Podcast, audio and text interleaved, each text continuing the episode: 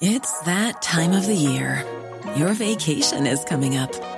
You can already hear the beach waves, feel the warm breeze, relax, and think about work.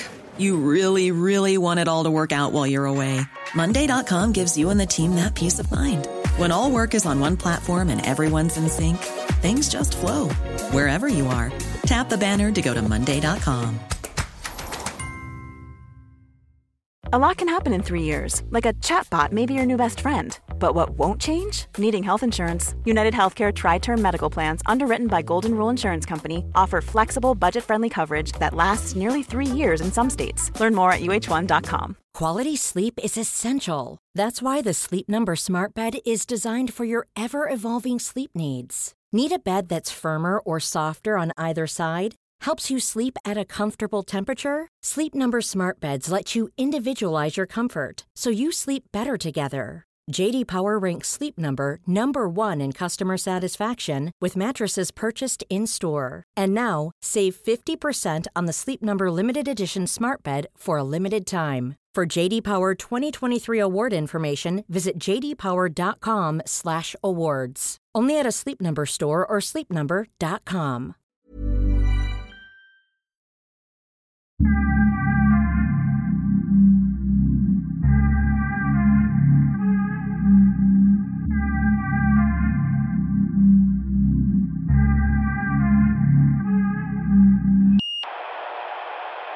Jag snackade med Amir Sargaslan igår. Mm. Han berättade när han var på ledarredaktionens podd någon gång.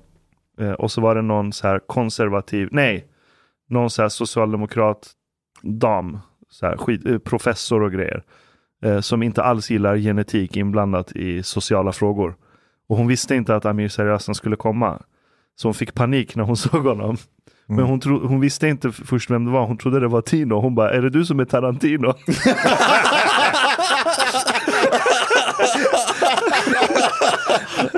Han bara, nej jag är inte Tino, jag heter Amir Sargaslan.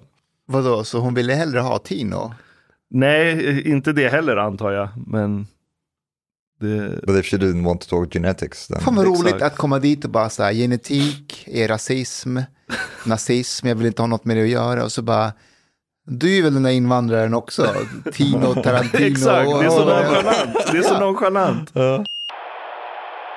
Vi kommer att prata mest engelska. Men, men Det är helt okej. ja, du får gärna prata Ja. svenska. Det, ja, Eller norska, eller danska. Eller arabiska.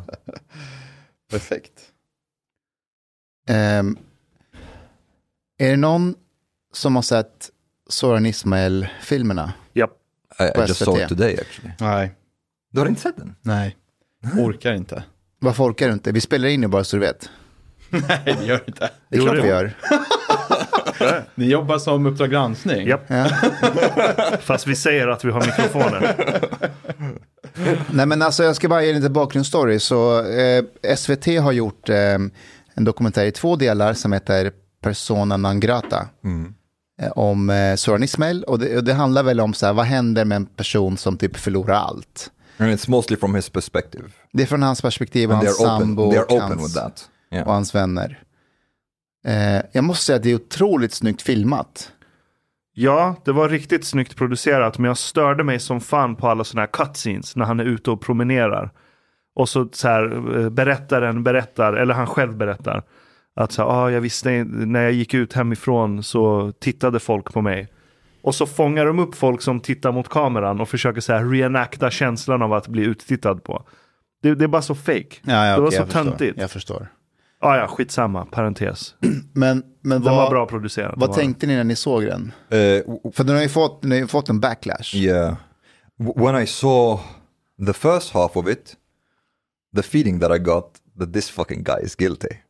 This is this is the feeling I got because, Jaså? but at least like from my own perspective, he, he was like describing like you know the I- started to wonder what is the truth. And like uh, they have their their upplevelse and I have mine. And I was like okay this is not how I would react if I was accused of rape and I know the person is lying.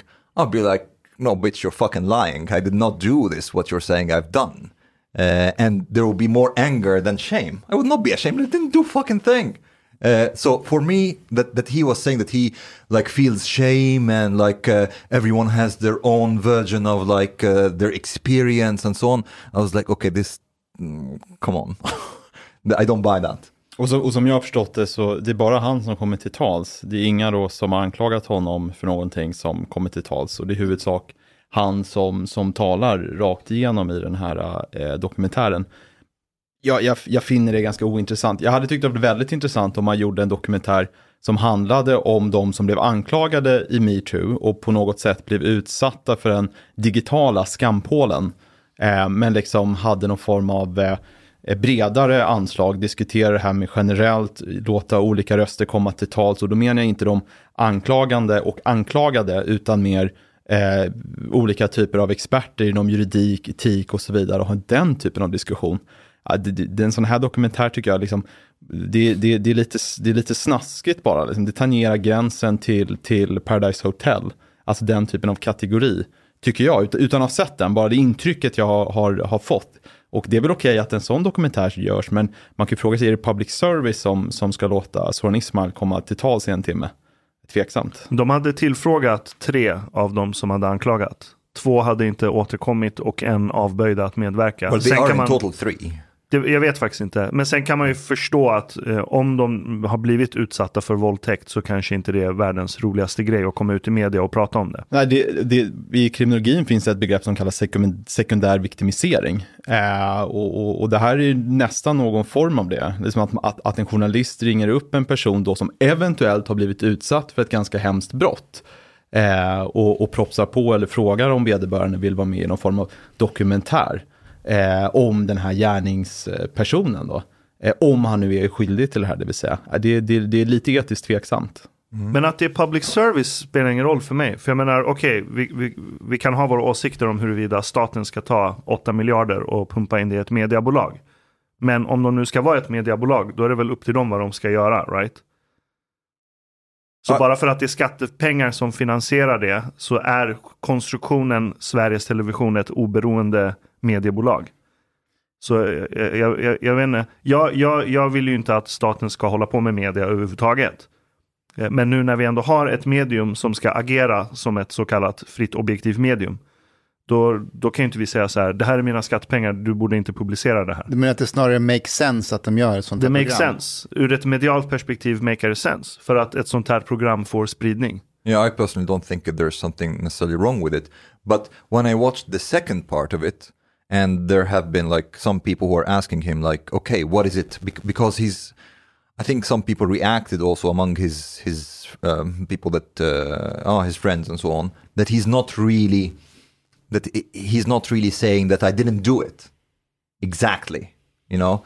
Uh, he, he's he he keeps saying yeah he, he's like he's saying that he didn't rape but th- there are some things that he has done that are shameful and that he has like so, so, he didn't like really spell out what is it that he has done that is wrong. Men han nämnde väl något exempel om att han hade typ smiskat folk och grejer. Det är kanske sånt. Alltså det han säger är att han har haft sex med hundratals tjejer och att de här sexakterna har varit lite speciella. Han har typ kallat dem för olika saker, men det har varit en del av okay, akten. Right, right, right. He did, he did han, han går stuff, ganska yeah. detaljerad in på yeah. vad han har gjort för sexuella saker. Och mitt intryck är att det han säger är att ni förstår, om man har, varit, om man har legat med så många tjejer så kan ju en eller två av dem få en annan uppfattning. Och jag kan inte ta den uppfattningen ifrån dem, men det är därför vi är där vi är nu. Förstår ni vad jag menar? Okej, okay, fine, but, but from what I've, from what I've uh, read there, that there are some of the accusations that that the girl said no, but he kind of like forced himself Precis. on her. For me, this is like a bit easy to say, no, that did not happen. That part did not happen. Uh, but jag why, förstår, why is men not saying därför that? att jag like... tror att det, det, är så här, jag har haft sex med hundratals tjejer uh. och han, han, jag, var, jag var oskuld innan jag blev känd. Eh, sen hade jag på en gång sex med tjejer hela tiden och vissa av dem var rätt grova. Han säger att han gick i koppel, han har smiskat vissa. eh, det är någonting roligt med att Sonen Ismail gått i koppel. We should have had Harry ja. Eh, och, så, och, och jag tror att jag försöker säga så här, jag har gjort en del skumma saker och jag förstår att om någon av de här tjejerna i efterhand har upplevt att nej, det där var nog kanske inte okej trots att jag ställde upp på det. Jag vet inte om det är någon slags medialtrick kanske. Jag tycker, så jag, obviously, jag vet inte om han har gjort begått våldtäkt eller inte. Men en sak jag reagerar på det är att folk skriver liksom i sociala medier att det är skamligt att public service har sexualbrottslingar eh, i tv och gör dokumentär. Right. Och då blir jag så här, vänta, så, två, rösträtt gör inte dig till domstol.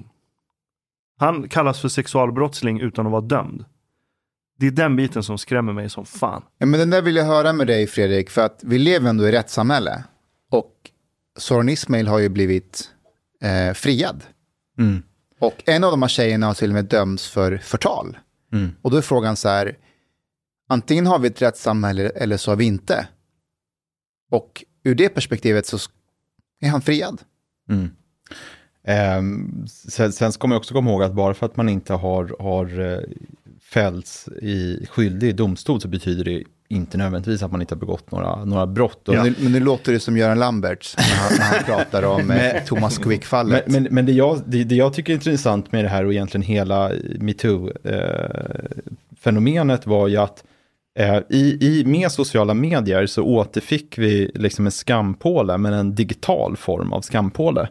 Folk skläpades ut på torget och bands fast och eh, gjordes till åtlöje och alla kastade tomater och spottade på dem. Ehm, jag, jag finner att det är någonting ociviliserat med det fenomenet.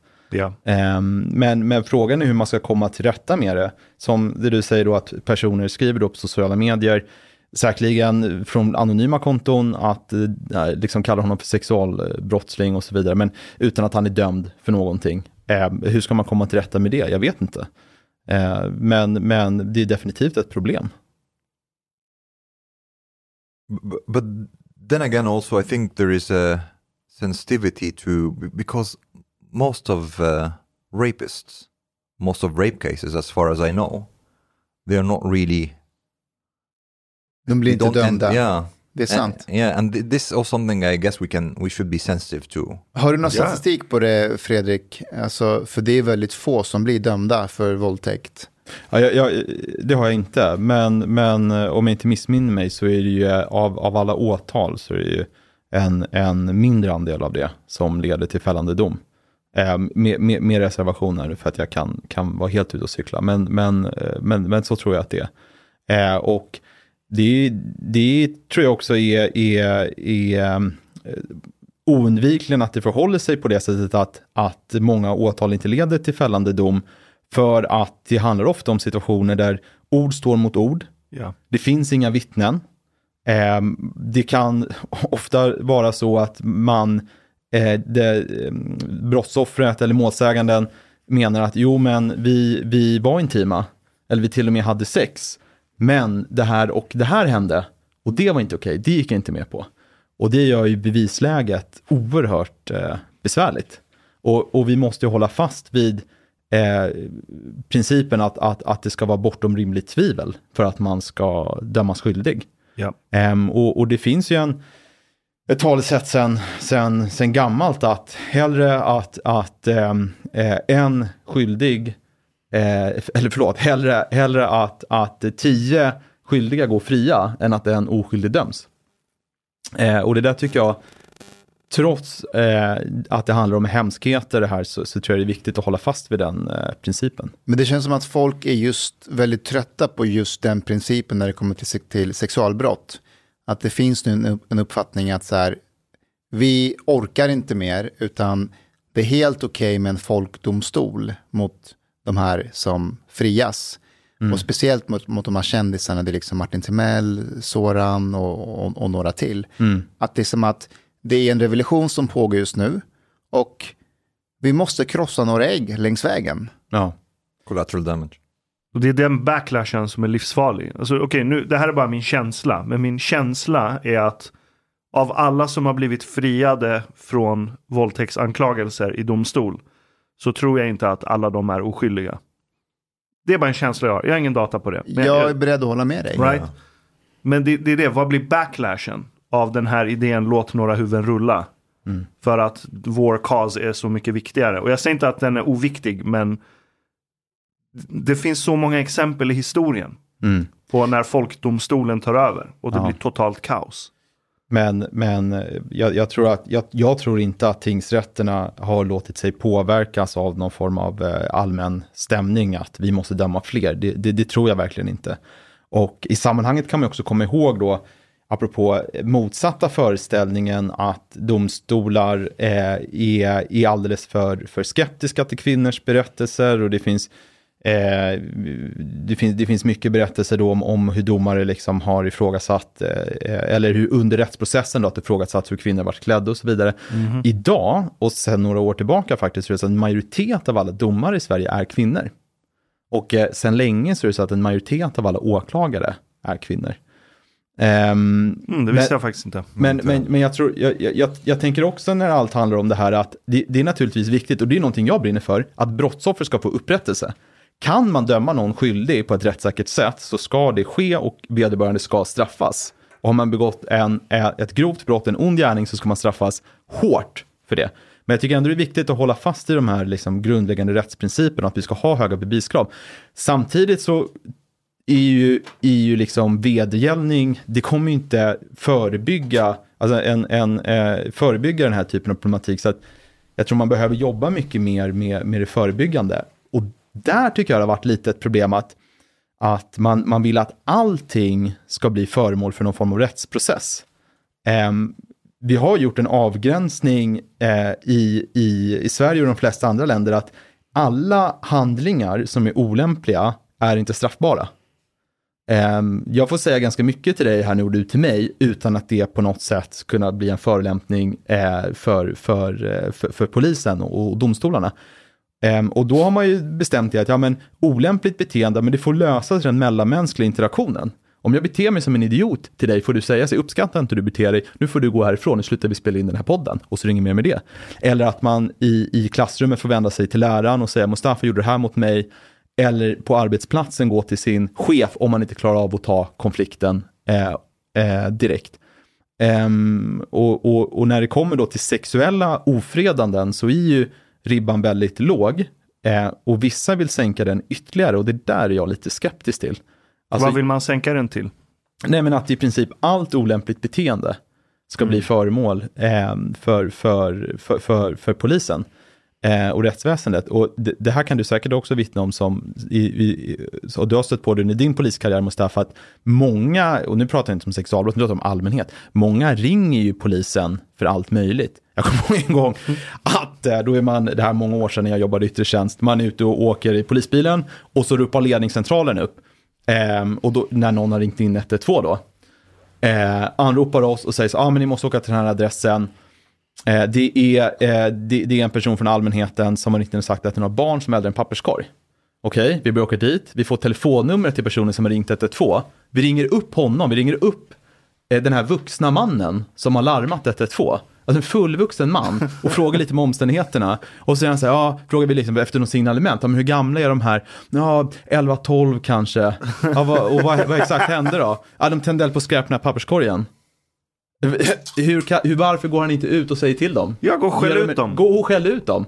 Ehm, och man ser samma fenomen i skolvärlden, att eh, liksom många skolor har som policy, att, att blir det bråk, så är det inte så att det blir ett samtal med läraren och rektorn och föräldrarna, utan då gör man en polisanmälan om misshandel och så vidare. Eh, så så att det här är ju inte bara ett, liksom ett fenomen som är, som är koncentrerat till- till, när det kommer till liksom sexual, eh, alltså interaktion mellan män och kvinnor, liksom. utan det, det är generellt i samhället. Tror, Även- tror du det är unikt för Sverige? Vet inte fan. Jag är benägen att tro att Jag det kan också. vara ett skandinaviskt fenomen. Ja. Eller inte ens det. så, min magkänsla gör att det, det inte känns som en dansk rektor ringer polisen. Exakt. Men det, det, det är bara... Eller ringa polisen för att några ungar tänt eld på en papperskorg. Jag har väldigt svårt att se det. Men det är det här Ja. som Lars Trädgård pratar om. Han, han snackar om att, um, um, vad han säger, att, att staten har blivit um, vår någon slags försäkringssystem eller vår familj också på något sätt. Så att det som vi ofta skulle lösa med, med, med familjer eller civilkurage, staten får ordna det där liksom. Vi borde ha m- mer klan. There is a, there is a point in that. Like, In Egypt, nobody would, re- would like would call the police at all in any of these situations. Ni har ingen polis. We have, but but the police like um, the relationship between the police and the people in Egypt is not really. Um, actually, i- it's interesting because first there was the the motto like the police is in service of the people, and then recently, like ten years ago or something, they they decided to change that motto because the police didn't like that they are in the service of the people. So, so they changed it to the police and the people are in service of the nation.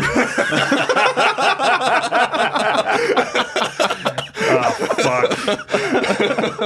Lars Trädgård kallar det för statsindividualismen. Statsindividualism, ja det är bra begrepp. Det är bra begrepp. Och det är, det är Sverige i nötskal. Du Fredrik, får jag läsa upp en grej som du skickade till mig? Det beror på, vi har en lång chatthistorik. Jag vet, men jag vill läsa det Åh. senaste. Hej! När du presenterar mig så får du gärna säga något sånt där. Fredrik Kärrholm, Kärrholm är polis, kriminolog, författare. Eh, och eh, du har skrivit polishandboken som jag hade i min ficka. När du jobbade? Ja, det är klart. Kul, roligt. Ja, det är en sjukt bra bok. Alltså, vet ni vad polishandboken är? Nej. I princip så står det allt du kommer typ stöta på i ditt jobb som polis. Och så är det en sammanfattning på hur du ska typ agera. Så det kan vara så här, du åker på mord. Så kommer du dit och så tar du fram polishandboken. Då står det så här, okej, ehm, har, har personen blivit mördad, då spärrar man av. Är det en, naturlig dödsorsak, då ringer man läkaren som får komma. Liksom, så här. Skitbra bok. Har två stora målgrupper, polisstudenter och kriminella. Ja. Makes sense. Exakt. Makes sense. Eh, och så kom du, du kommer precis från eh, riksdagens eh, justitieutskott. Ja, precis. Ja. Och vad gjorde du där? Ja, det var en forskningsförmiddag. Jag var inbjuden där eh, i riksdagen för att tala lite om situationen med utsatta områden och gängkriminalitet och polisens arbete och eh, relationen mellan polis och eh, polisforskning. Ehm, och eh, Manni Jerell var där också som är, jag tycker, en oerhört eh, klok och bra kriminolog från Malmö universitet och pratade. Så det var kul. Jag följer honom på Twitter. Han har, Mm. Mm, jag med.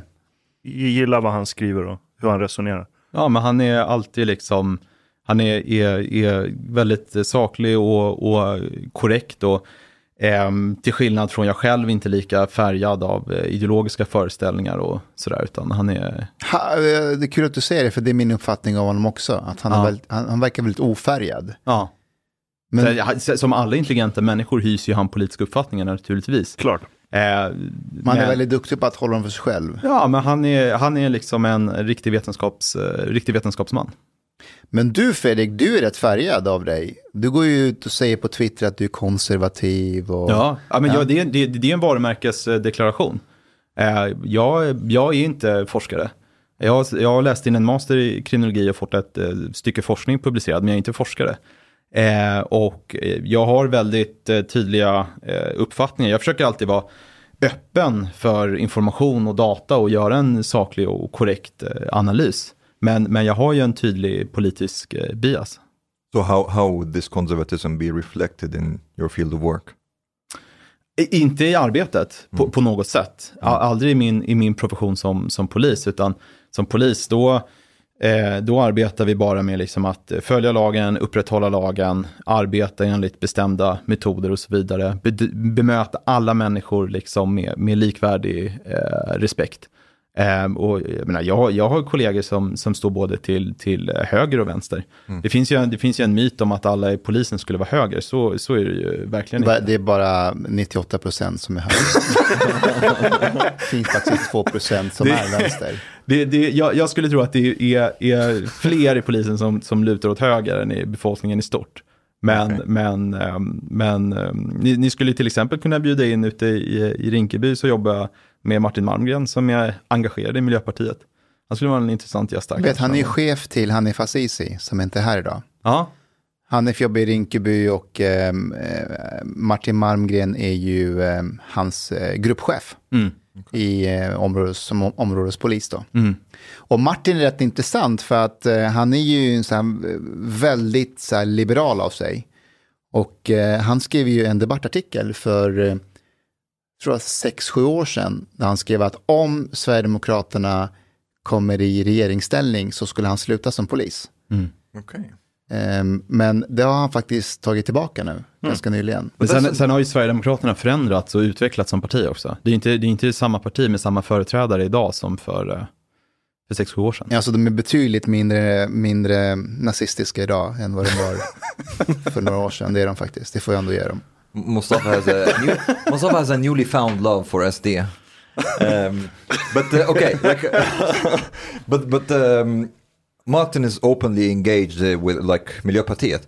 Would it be as easy for a police officer to be openly engaged in SD? Ah, jag vet inte. Ja, i, i, I dagsläget så, så tror jag inte det skulle kunna, det skulle, tror jag inte skulle vara särskilt problematiskt. Det tror jag inte. Okej. Just nu är det bara öppet mål att, att komma ut. Däremot så vet jag att eh, polisfacket, Mm. eh, du kan inte vara med, medlem i SD och vara eh, representant för polisfacket eller sitta i deras styrelse. Really? But all other parties are okay. Ja, ja. Alltså, än en gång, du får vara medlem i polisfacket och vara SD, men du kan inte sitta med som, som i styrelsen eller representant eller jobba för dem. Det är jävligt sjukt. Still, Det är riktigt jävla sjukt. Du, det är Sverige. Det är ett riksdagsparti med 17 procent. Det är helt absurt. Yeah. Jag vill bara tillägga att jag gillar polisfacket och om Lena Nitz vill, Lena Nitz heter hon va? Om hon vill komma dit så är hon mer än välkommen för att prata om det. Absolut. Men det är fan vad stört. Det är så jävla stört. Att du får inte ha en viss position i ett fackförbund. Men utifrån- är, är det så? Det är inte så att det är, på det viset att du får inte vara aktiv i, i partiet Ja men det är det jag menar, du får, inte vara, alltså, du får ju såklart rösta på SD. och vara medlem där. Men du får inte vara aktiv i SD. Du får inte vara aktiv i SD eller, ja så kan det vara. Nej, jag, jag vet inte heller. Men Något det, sånt det, där. det, det, finns, det finns ju någon form av begränsning. Ja. Yeah, but but still, it's it is weird. That's just like this single party you, you, that is like being treated differently there. Ja, det är det. Men, men alltså, kom ihåg att eh, när jag sökte till Polishögskolan så fick man faktiskt frågan om ehm, röstar du på Sverigedemokraterna eller skulle du kunna tänka dig rösta på dem eller sympatiserar du med SD? Och svarar man ja så fanns det ju en risk att du inte blev antagen. Is that true? Dude, kom igen. Alltså, fast kom Eh, ihåg. Eller att, eller att den frågan, så att säga, skulle, le- om du svarar ja på den så kanske det skulle lett till följdfrågor. Ja. Och de svaren kanske i sin tur skulle lett till att man inte blev antagen. Ja. Får vi hoppas. Här ser Ja, jag, nästan hälften är DN. Nästan hälften av alla fackförbund förbjuder Sverigedemokrater att ha förtroendeuppdrag. ja, så- så vi ska tillägga, alltså, du kan rösta på dem och vara öppet med det, men Eh, Du får inte ha förtroendeuppdrag i fackförbunden, hälften av dem verkar det som. Eh, Om du är ja, Sverigedemokrat, jag vet inte hur de tolkar det. Men det där, är, det där är ju ett hot, framförallt för fackförbund som, som eh, kanske Byggnads och Transport och andra, att eh, om de skulle öppna upp för det där, då finns det ju med tanke på deras medlemmars politiska sympatier en påtaglig risk för att det skulle bli liksom ett maktövertagande. Ja, får jag bara läsa upp en grej jag fick i min telefon precis nu?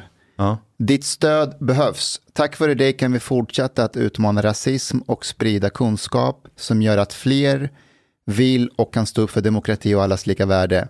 Expo. De lyssnar på oss. Är vi live? Va, vänta, jag hörde inte. Jag Va? fick precis ett meddelande av Expo. Aha. Tack, ditt stöd behövs. Stöd oss så att vi kan bekämpa rasism och stå upp för allas- allas lika värde. Vart fick du det meddelandet? I min sms. Sms. Från Expo? Från Expo. A- apropå föregående avsnitt. Nej, jag vet inte hur de har fått tag i Alltså är det det. en person på Expo som har skrivit det Det är här? Expo-tidningen. Okej, men But det är inte I- I- bara ett massutskick? Det är ett massutskick. Ja. Varför får Jaha. du den? Jag vet But- inte. but not the pod. Jag är I inte, think- I jag är inte it's- medlem Du är i- inte med, du, du Jag är inte med. prenumererar Are you inte. sure? Nej, jag är inte med i Expo. a bit weird if it's about the pod. Nej, nej, det tror jag inte. Ja, jag trodde det var ett personligt meddelande riktat till trodde dig. också Ja, det, var, Nej, Det var, det var lite roligt vi, det var reklam alltså. vad, vi, vad, vad, vi, vad vi pratade om. Okay. Men jag tror att det här som... Aktiv Sverigedemokrat. Då ska man avsäga sig sina fackliga uppdrag i Polisförbundet. Aktiv Okay, Sverigedemokrat. weird. Jag vill bara säga att, att, record. att det där är en sån skev strategi för att det spelar SD rakt in i händerna. Alltså Sverigedemokrater älskar offerrollen. Eh, att vara de, de mobbade. För då kan man bara spela på den rollen hela tiden och säga titta de behandlar oss dåligt. Alltså jag vet inte om jag tror på det där. Jag, jag, jag tror att eh, de flesta Sverigedemokraterna vill eh, liksom bli behandlade som, som alla andra och och eh, få stort stöd och, och inflytande. För att en, en offerroll förutsätter ju liksom per definition att du inte har eh, inflytande, att du står vid sidan av. Och, och eh, man kan ju säga vad man vill om Sverigedemokraterna, men, men, men, men, men de, liksom Vänsterpartiet för övrigt, de brinner ju verkligen för någonting. De vill ha verklig samhälls, eh, samhällsförändring. Um, jo, så, sure, så men, men anledningen till att de har blivit så stora som de är har ju delvis, eller ganska mycket med offerrollen att göra. De kan alltid peka och säga, titta hur vi blir liksom behandlade. Kom ihåg förra valet när eh, alla partiledare stod eh, på den här RFSL-galan det var det var. Mm, mm. Och så fick de en frågan att vi lovar att aldrig samarbeta med Sverigedemokraterna. Så ska alla räcka upp RFSL-flaggan upp mm. i luften. Och man såg hur obekväma Kristersson och Ebba Busch var. ja. Men att de liksom, av grupptryck tog upp flaggan. Ja. Det där, och så hade de, SD var också med på scen fast som en symbol, det var en elefant. Ja. Mm. Och alltså det där ökade ju bara stödet för Sverigedemokraterna. Och jag, jag tror inte att de klagar på att, åh. Nej, nej, nej, nej, nej förvisso. Men jag menar, de, de, de, de vill ju hellre att eh, eh, Ulf och Ebba liksom ingår i ett tydligt eh, konservativt eh, block och där de kan utgöra ett gemensamt, ska bilda en regering snarare än att de står och viftar med prideflaggan bredvid en rosa elefant. Självklart. Ja. Att, eh, mm. Men man ska inte underskatta underdog-kortet, PR-mässigt. Mm.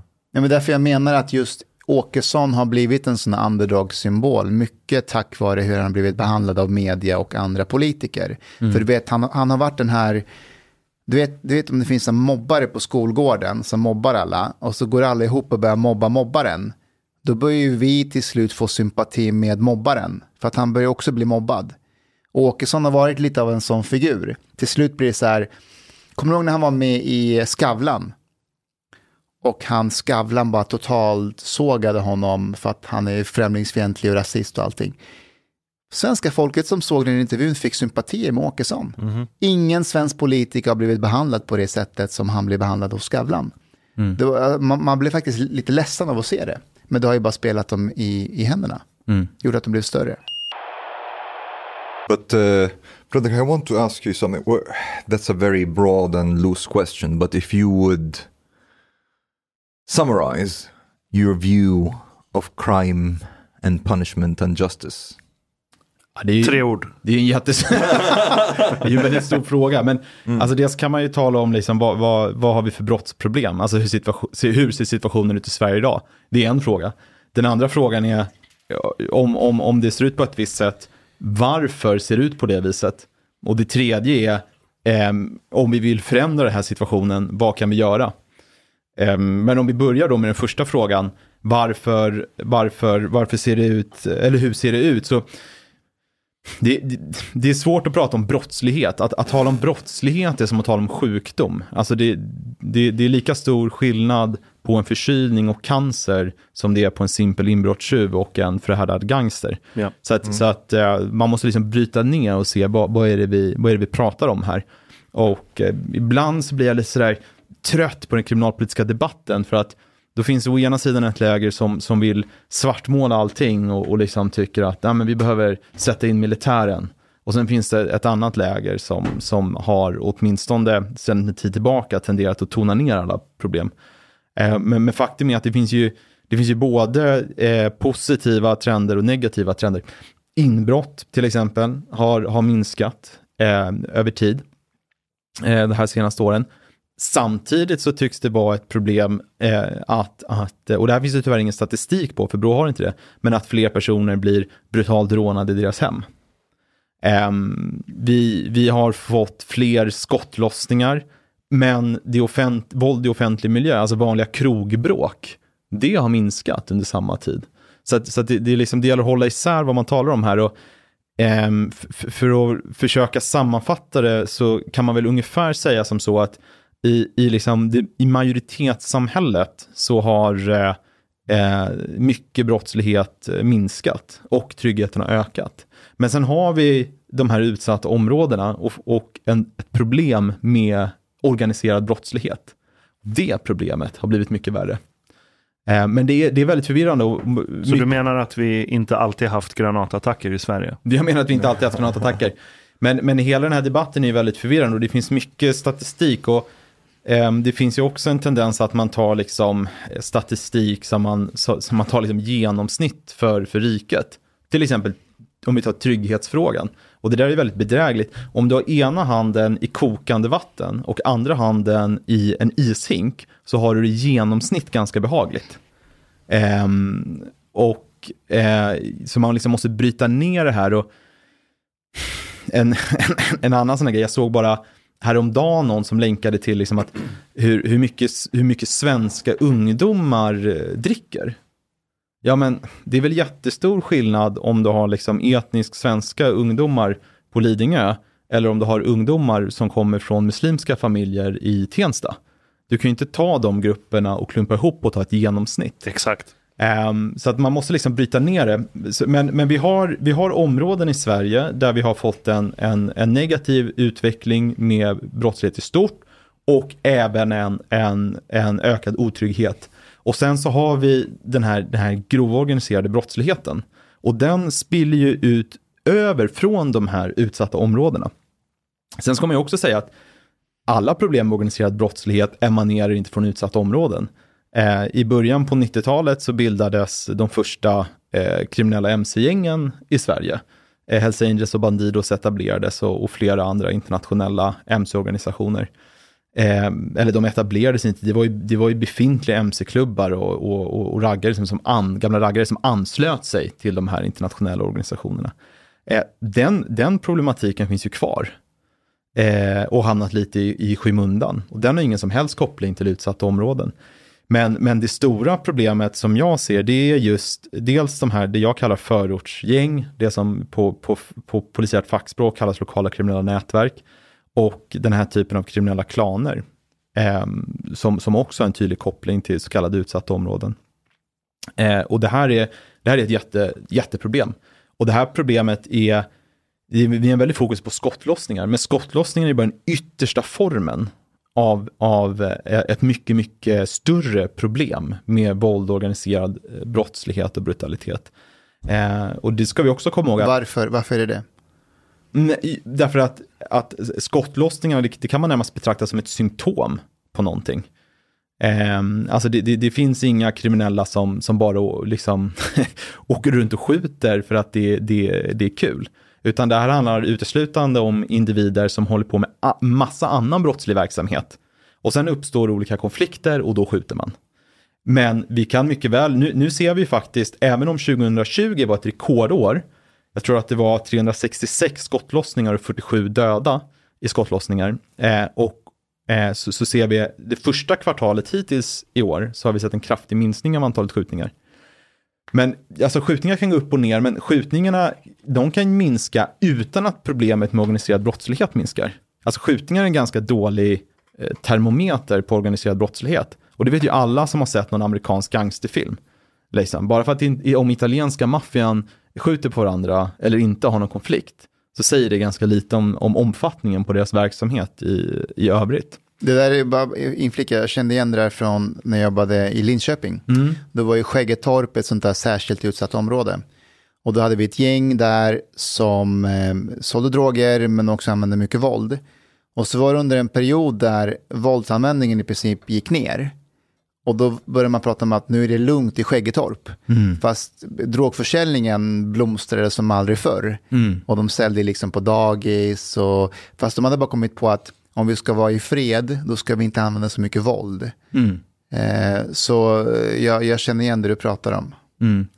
Och, eh, och, och, och, det är, och det är svårt att mäta de här problemen också, för att det ligger i sakens natur att mycket av organiserad brottslighet är osynlig. Alltså om du håller på med utpressning, hela affärsidén är att den du utpressar ska betala och vara tyst. Um, och när man försöker mäta till exempel otrygghet, när, när, när, när Brå försöker mäta det utsatta områden så är svarsfrekvensen är väldigt låg. Det säger ganska lite. Um, jag tycker det säger mer om jag tittar ut från polisstationen i Rinkeby på fastigheten mitt emot så är det två tredjedelar av alla fönster i loftgången som har galler. Just det. Um, och nu ska man ju vara försiktig med liksom att dra generella slutsatser utifrån individuella erfarenheter, men jag bodde själv ett halvår i, i uh, Akalla eh, 2016. Um, ehm, och då kunde inte jag ha mitt eget efternamn på dörren. för att jag är polis och mitt efternamn Kärrholm är ovanligt, så det är liksom en googling bort. Eh, så det fick stå Karlsson där. Och när, när, när jag kom hem en eftermiddag då så blev jag också mycket riktigt konfronterad av eh, ett par killar som frågade vem jag var. Vad gjorde jag där? Um, för, för att jag är svensk och har liksom eh, kavaj. Och då sa jag, ah, men jag bor där på Sibeliusgången 14. Så jag har precis flyttat in där. Ja, ah, okej, okay. kolla lite misstänksamt mig. Så gick jag in där, så ja ah, men han bor där, då, då är det grönt liksom. Vad intressant att du bodde där. Min farbror bodde där. Ja. Så jag har varit i den byggnaden Du har varit skitmycket när jag var ja, du har liten. Varit det. Ja. ja, de, de, gör, de gör en jättestor renovering. Ja, det är så. Så, att jag hade ett tillfälligt kontrakt där. Jag bodde, det, det är en tråkig historia, jag separerade med min dåvarande flickvän och behövde någonstans att bo. Och så där. Men, och det, det, det, det där är liksom intressant. Jag har jobbat mycket i de områdena och studerat dem, men det är en helt annan sak att leva där. Och så kommer man ner och sen så står det sådana här thugs med skottsäker väst eh, och liksom har krossat eh, brandvarnan för att det är lite kyligt och så står de liksom och, och röker braj inomhus. Um, och, um, Var det bra braj? och som polis har man ingripande skyldighet. Så att eh, jag ska ingripa mot dem här och, och, jag kan inte hantera dem ensam. Jag får ju kalla på en uniformerad eh, patrull. Men risken är att om jag ingriper mot dem så är det jag som kommer få spö. Right. Och när polisen kommer fram så kanske de är borta. Sen vet de var jag bor.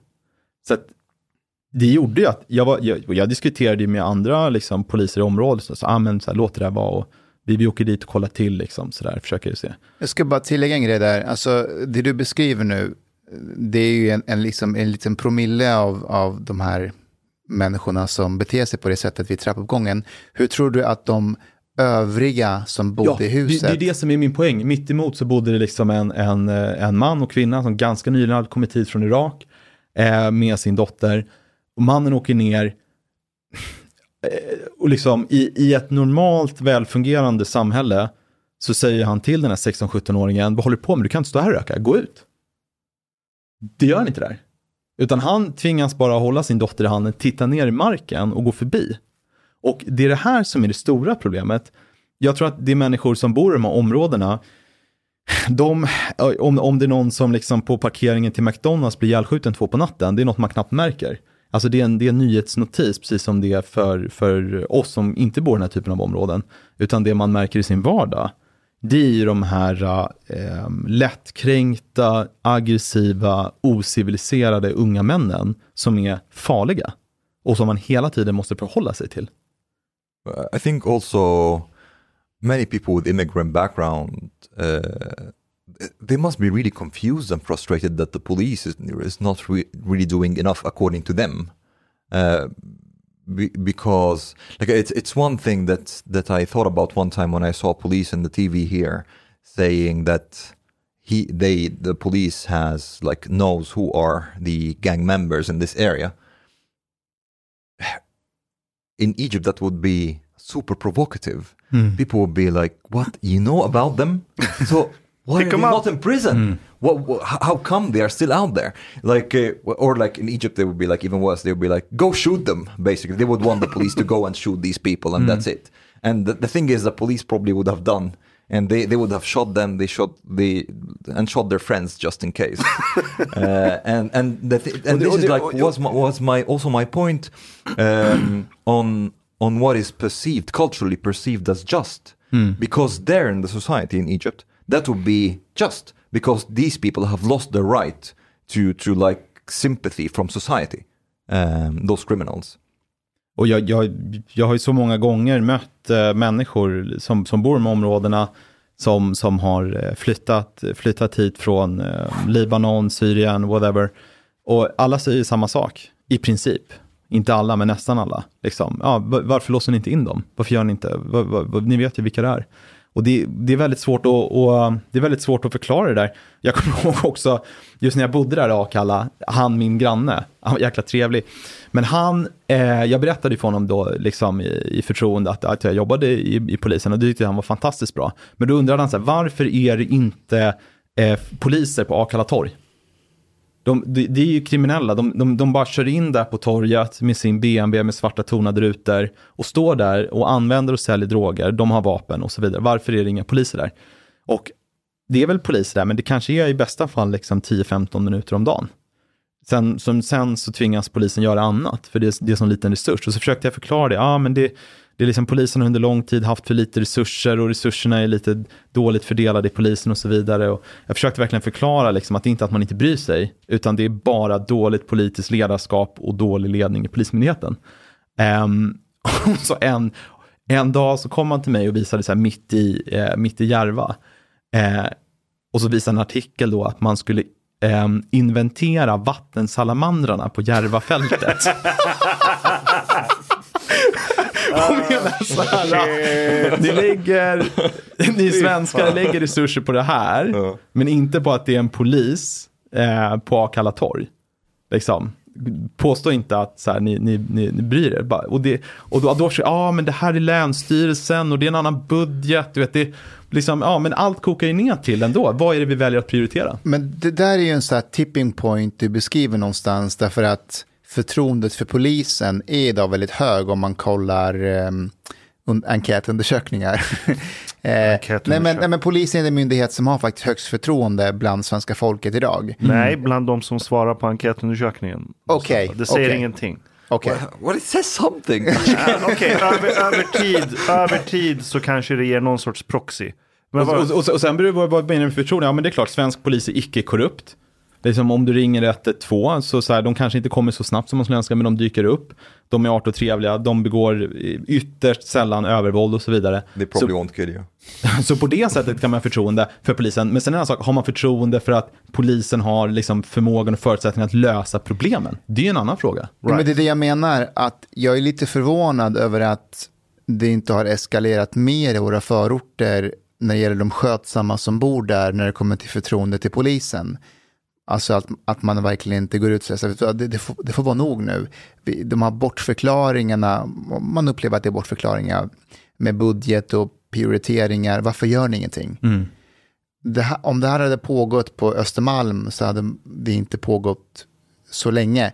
Varför tror du att det får fortsatt pågå i Rinkeby till exempel, men inte i innerstan? Nej, jag tror, jag tror att det är de... Eh, tyvärr är det väl så att de, de, de borgerliga partierna, eller SD för den delen, som liksom framförallt förespråkar hårdare tag, även om Socialdemokraterna har, har lagt in sig på den linjen här nu se, senaste åren, så, så, så är inte de så närvarande som organisationer i förorter. Så att det finns inte riktigt något naturligt sätt att liksom engagera sig, utan det som har funnits har framförallt varit eh, Miljöpartiet, Socialdemokraterna, Vänsterpartiet och eh, då har det liksom funnits en, en, en tydlig agenda där, vad, vad man ska tycka om man går med där. Och, och då man har känt att nej, men det krävs liksom kraftigt eh, skärpta eh, straff och hårdare tag, ja, men det, det har inte riktigt funnits något, något forum, tror jag, att, att liksom engagera sig i. Ehm, och, och, och sen är det väl tyvärr så att det är överhuvudtaget många som inte heller, många unga som växer i området eh, är inte intresserade av att liksom har väldigt lite politiskt engagemang och många äldre har ju, det är ju språkbarriärer och så vidare. Eh, men, men, men det är intressant, jag, många av dem jag talar med, jag önskar att de hade funnits på, på, på Twitter. jag skulle eh. vilja se en studie där du frågar människor som bor i till exempel Akalla vad de har för förtroende för polisen. För jag menar, alltså... Bo, Men det finns, och det, det, det, Hur ser det, den ut? Ja, det, det är relativt högt. Det är högt. Alltså, Peter Esaiasson, statsvetaren från Göteborg Just universitet. det, han gjorde dörrknackningar. Va? Ja, han, gjorde ju, han skrev den här boken Förorten eh, i, som utspelar sig, eller utspelar sig, han, han här i Norra Hjällbo och eh, Hisingen eller något sånt där. Och de har eh, förvånansvärt högt förtroende för polisen, eh, de som bor där. Det är bara det att de säger, men gör lite mer. Okej. Varför gör ni inte För det, mer? det är här jag får kognitiv dissonans. För att, eller det beror ju på, så frågan så här, vad har du för förtroende för polisen? Nu vet jag inte hur Esaiasson formulerade sina frågor, så det, det här är ingen kritik mot honom. Eh, Men så här, jag, jag har ett förtroende för polisen i det att jag tror inte polisen kommer fucka mig. Yeah, Jag exactly litar that. på Exactly en uniformerad polis i det här landet. Jag litar på att den gör det den kan och det den får i en given situation. Men jag har inte förtroende för att polisen har de medel de behöver för att lösa vissa problem vi har i samhället som är relativt nya. Och jag tror det är en allmän uppfattning i och utanför utsatta områden. Mm. Ehm, men, men, men, det, men det, eh, det, det, det är också så liksom att eh, om det hade varit så att eh, landets eh, chef, nyhets, nyhetsredaktörer eh, och, och eh, högt uppsatta politiker, om det var dem, apropå galler på fönster, om det var dem som hade haft galler på sitt köksfönster, då hade man inte lagt fingrarna emellan. Jag tycker ett bra exempel var, om det var förra sommaren, så kommunicerade dåvarande chefen för lokalpolisområdet i, i, i, i Rinkeby att eh, eh, om det var i Husby eller Hjulsta, jag minns inte, men att då eh, det, det, hade, det hade hänt någonting och kriminella då, grovt kriminella hade sagt åt människor liksom, ja men gå hem på torget, det ska inte vara på torget. Gå hem härifrån. Um, och sen då så gjorde omedel, gjordes det omedelbart en kritisk journalistisk granskning av det där. Så att det åkte ut en eh, någon, någon journalist eller två och började fråga människor liksom, jaha, det här, det här så kallade utegångsförbudet, för det här blev ju jätte, det blev ju liksom viralt. Det här utegångsförbudet, märkte du av det? Kunde du gå hemifrån? Var det någon som sa åt dig att vara hemma? Nej, och då gjorde de en stor sak av liksom, ah, men det här var fake news och det fanns det, utegångsförbud, det var överdrivet att tala om och det här var ingen fara. Men eh, jag bor vid Östermalmstorg om, om det hade varit så att eh, under eh, en eftermiddag, att det var någon på Östermalmstorg som sa liksom, ah, du får inte gå till Hemköp, du får inte gå till Östermalmstorg, gå hem. Liksom. Eh, då hade ju det blivit en skandal. Även om det var så att det var en ganska liten andel av alla som bodde på Östermalm som blev berörda av det, så hade ju det blivit jättestort. Och det hade ju knappast varit så att det var någon journalist som gick runt i kvarteren på Östermalm och frågade människor, jaha, men drabbade det här dig? Nej, det gjorde det inte, men då, då var det väl inget större problem. Om, om, vi, ska, om, vi, ska göra, om vi ska ge de här journalisterna eh, benefit of the doubt, Ja. varför tror du att, att man gör så? Det, men det, det, finns ju, det finns ju samtidigt en tendens i so- sociala medier att saker förstoras upp och överdrivs och sprids, sprids då snabbt och delas och, för- och, och, och att det liksom är eh, det, det är inte sanningsenligt helt enkelt. Och, det, och det är, jag tror också att, att eh, många nyhetsjournalister är inte helt konsekvensneutrala, utan de känner nog liksom ett, ett samhällsansvar. Att det är extra viktigt då med tanke på eh, med, med liksom stigmatisering och så vidare, att, att saker inte överdrivs just kring våra invandrartäta förorter. Och så åker man ut dit med en god vilja, och, och, och, men hamnar ändå snett. Kan, du, kan du se det här att, att det faktiskt överdrivs? För att jag kan ju notera att eh, din bok eh, Gangstervåld, eh, att, den, att, att det finns de som refererar till den och så kan de vara väldigt sådär, när kriminologen Kärholm, han vill liksom att man ska vara så här hård. Och så, och så tänker jag, fast det är inte alls det han skriver i boken eller Kärholm själv eh, syftar på. Men att, att du blir liksom en bricka i spelet, eh, inte för att du vill det såklart, men, men att kan det vara frustrerande för dig att, att se det? För jag vet att du är på, på sociala medier och så. Mm. Nej, men det, det, det kan ju vara lite frustrerande, men det som är mest frustrerande tycker jag, det är ju att eh, det, det, det, det, det, det, är väl, det, det är väl de här överdrifterna, tycker jag. Alltså att eh, vi har en jäkligt allvarlig situation i de utsatta områdena och jag tycker fortfarande att många underskattar det.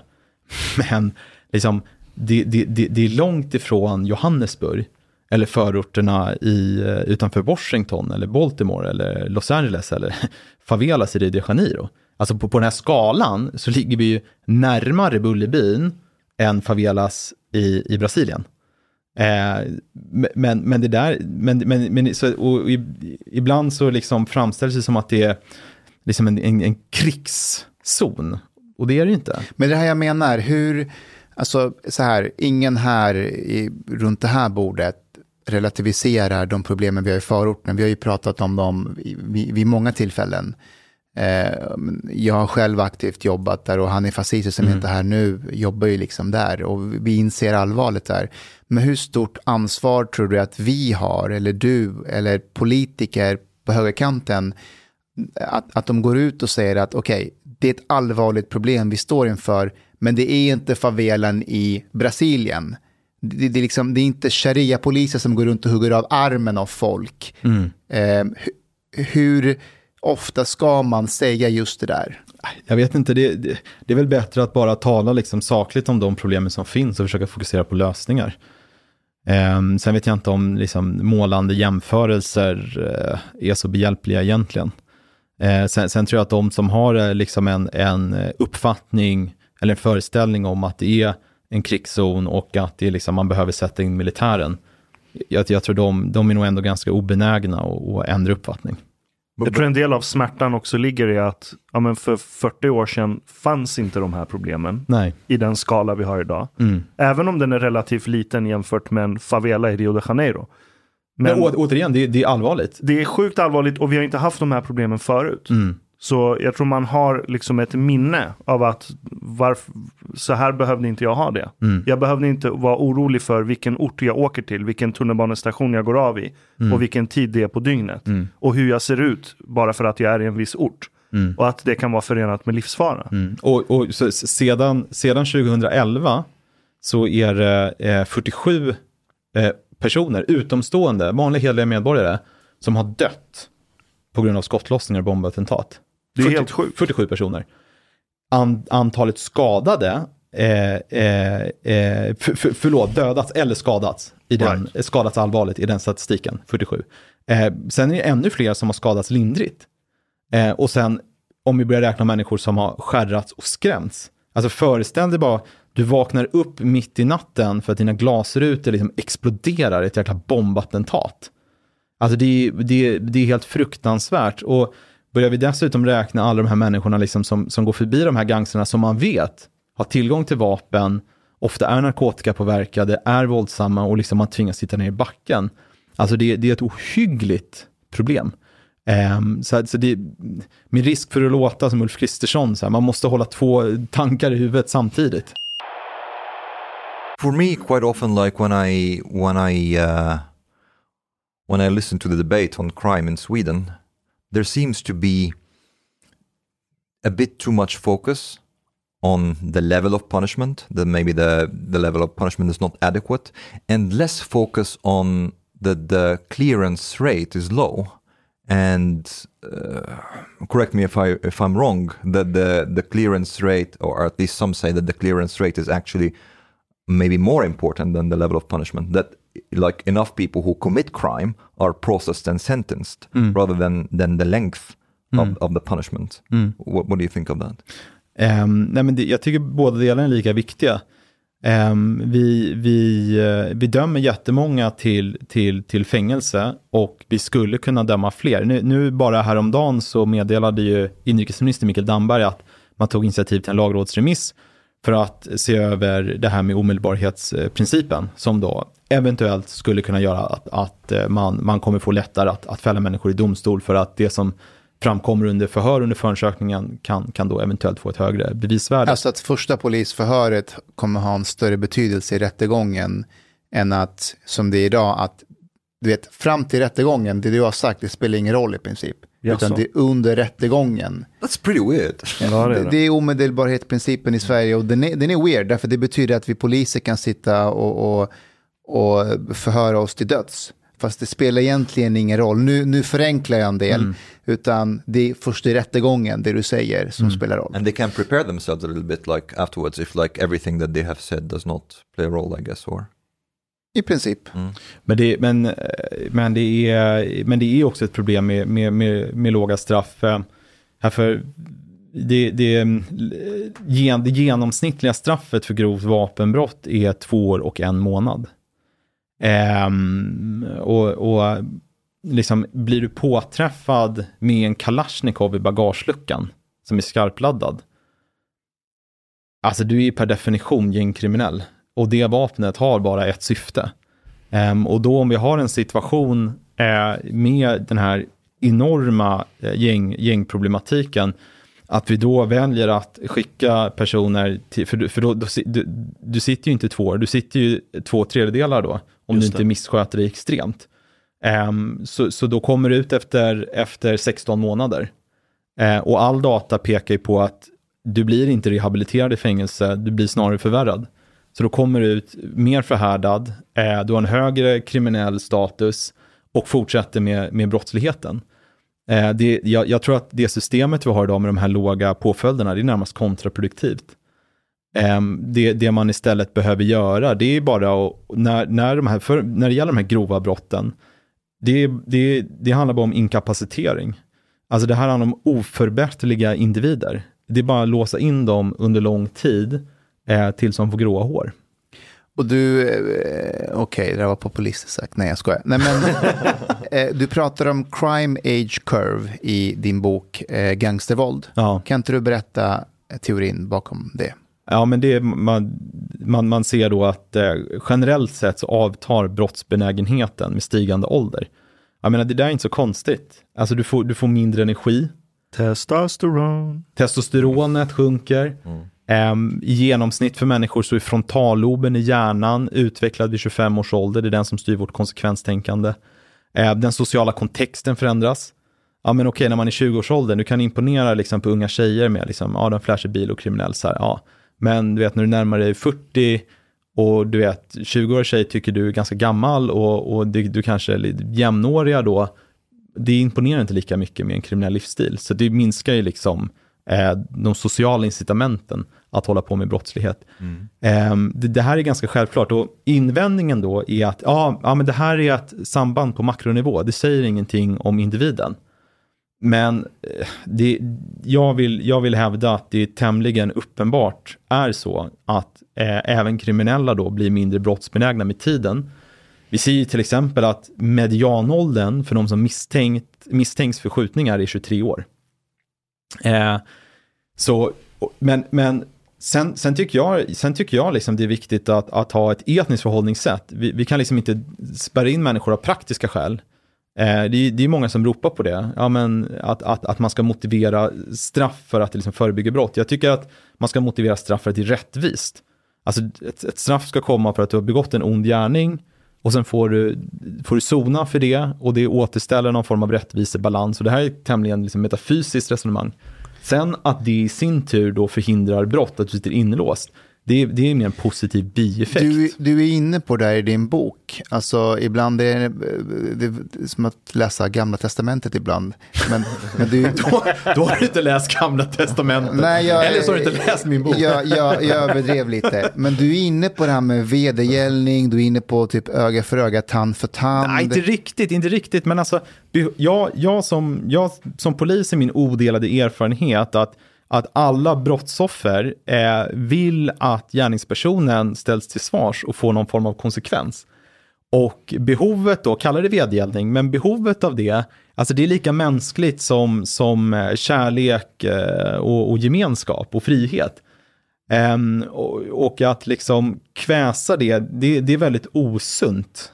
Um, för att det, det, är klart det finns brott som saknar brottsoffer, grovt vapenbrott är ju ett sånt. Men, men många, de flesta brott har brottsoffer och de brottsoffren tycker jag förtjänar upprättelse. Um, jag, andra länder tycker jag tillgodoser det här på ett väldigt smakfullt sätt. Um, och till exempel då i, i, i länder och delstater i USA, om det är någon som eventuellt då ska friges i förtid, för att de liksom har uppfört sig väldigt väl, det är sällan en huvudregel som i Sverige, um, då får brottsoffret eller brottsoffrets anhöriga komma till tals. Vad, känner ni? Eh, har ni? Är ni beredda att förlåta den här personen? Och så tar man det i beaktande. Det brottsofferperspektivet saknas eh, helt i Sverige. Jag, jag, håller med om att brottsofferperspektivet i Sverige är under all kritik. Mm. Och det är bara det vi pratade om innan med, med eh, Soran Ismail och, och liksom att det är mycket fokus på gärningsman ibland. Jag håller med dig. Men, men varför uppmuntra liksom det du är inne på, så här hämndperspektiv nästan, eller vedergällning, varför, in, varför räcker det inte med att så här, här har vi en individ som uppenbarligen förstör för samhället, han ska inte vara, så av praktiska skäl låser vi in honom så att han inte fortsätter att begå brott. Mm. Var, varför är inte det ett bättre fokus än att så här... Och då tycker du att det känns bra att han blir inlåst, som, som har blivit utsatt av den här personen. Och, och, och det tycker jag, det, det, det, det är värt någonting. Eh, sen tycker jag problemet är om vi ska straffa människor bara, om vi bara, och det här nu blir lite teoretiskt resonemang här, men om vi bara ska vara låsa in människor för att förebygga brott, då, då straffar vi ju inte personer för vad de har gjort, utan för vad vi tror att de kan komma att göra. Just det. Och det är egentligen inget straff, utan det är ju mer en åtgärd, precis som att du låser in, eller du sätter någon som är sjuk i karantän. här har vi en farlig indi- individ, vi isolerar honom för att han inte ska begå brott. Det är egentligen inget straff utan en, en åtgärd. Fast jag förstår fortfarande inte varför måste det vara viktigt att, Men, men, men att jag, de ska tror, jag, sona jag, för jag, få tror, o- straff? jag, tror oavsett, jag tror oavsett vad man har för utgångspunkt så tror jag båda, om, oavsett om man liksom har mer praktiska skäl vill låsa in farliga personer, eller om man säger att hårda straff ska utdömas av rättviseskäl, så tror jag man kommer vara överens. För att eh, farliga personer, de är ju farliga för att de begår grova brott. Och eh, har man då uppfattningen att de här grova brotten ska straffas hårt, då kommer man ju mötas. Alltså konsekvensen blir, oavsett vad man har för ingångsvärde, så blir ju då utfallet att den här personen kommer bli inlåst under lång tid. Ja, för det blir en väldigt kletig och farlig väg. Att det blir minority report. Att så här, okej, du har begått ett brott. Hur bedömer vi att eh, du kommer begå fler brott i framtiden? Det blir väldigt svårt att mäta. Och i vissa fall, i vissa fall, nu föreslog ju Moderaterna förra veckan att, att man ville utreda förvaringsstraff. Det fanns i Sverige tidigare, det avskaffades 1980 tror jag. Eh, Sverigedemokraterna har velat införa det här, att man helt enkelt låser in farliga personer. Och jag kan tänka mig det i undantagsfall. För det finns, det finns individer som inte kan bli föremål för rättspsykiatrisk vård. För de är inte psykiskt sjuka. Men de är ändå i, i, i vardagstal helt jävla sjuka i huvudet och farliga. Ta gryningspyromanen. Han kommer ju släppas här nu snart för att han har avtjänat sitt straff. Och har liksom eh, eh, tänt eld på hur mycket som helst. Och med all sannolikhet så kommer han fortsätta med det. Så det finns ju fall där man kan tänka sig något form av förvarings, eh, en förvaringsåtgärd av riktigt farliga individer. Men, men, men en minority report, det, det är ju liksom en dystopi. Det är ju Ja. hemskt om man hamnar eh, Soranism, man lå- låser in honom, för det verkar som att han kan begå brott. Eh, exakt. Det var, jag vill bara säga att det var väldigt tryggt i Minority Report. De hade ingen mord i princip. But, but okay, like out of out of like uh, let's say a pragmatic way to see it, or uh, so I don't believe in free will.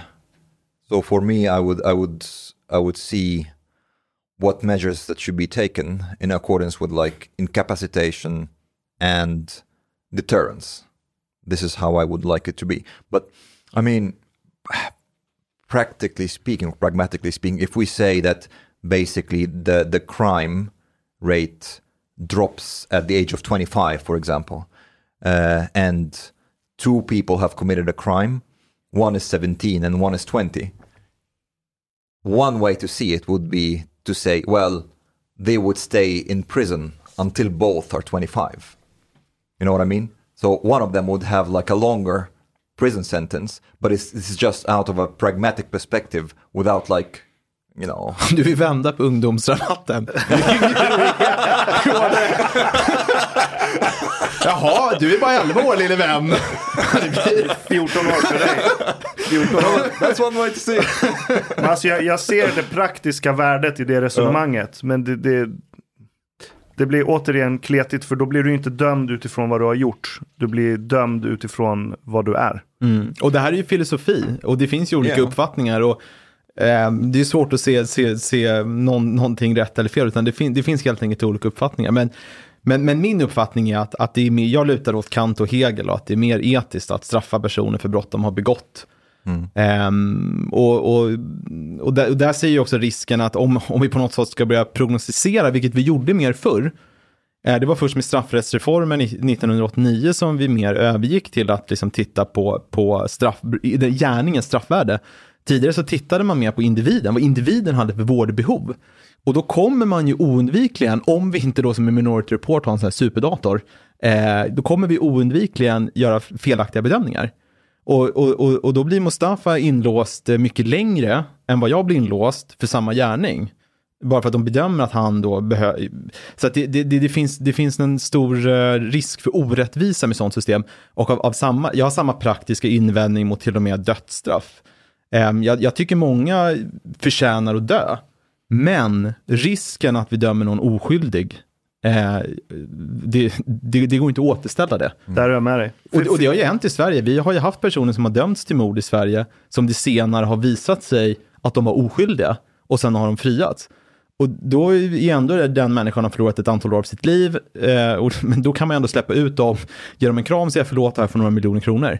Det är väldigt svårt att göra om man ligger död och begraven. Vad tänker ni om tanken att om man är återfallsbrottsling. Liksom, du, gång efter gång så börjar du mörda eller vad det nu kan vara. Där du är en fara för samhället och så blir det återfall så fort du blir fri. Om man har någon sorts så här three strikes and you're out. Att gör du det här brottet tre gånger så då blir det en helt annan straffskala vi Ja. snackar om. Och, och, och det är också ett problem med svensk straffrätt att begår du många brott så stra- det, det, det är ingen straffskärpningsregel att begå många brott, vilket det rimligen borde vara. Och återigen om vi återknyter det till rättvisa, ehm, om, eh, om jag har en, om jag har en, när jag var liten, om jag gjorde en sak fel, då blir mamma arg på mig. Om jag gör samma sak igen, då blir hon ännu argare. Om jag Ja. gör det tredje gång, då blir hon riktigt förbannad. Det, det finns en mänsklig logik i det där som vi har frångått då med vår, med vår någon form av eh, behandlingstanke i Sverige.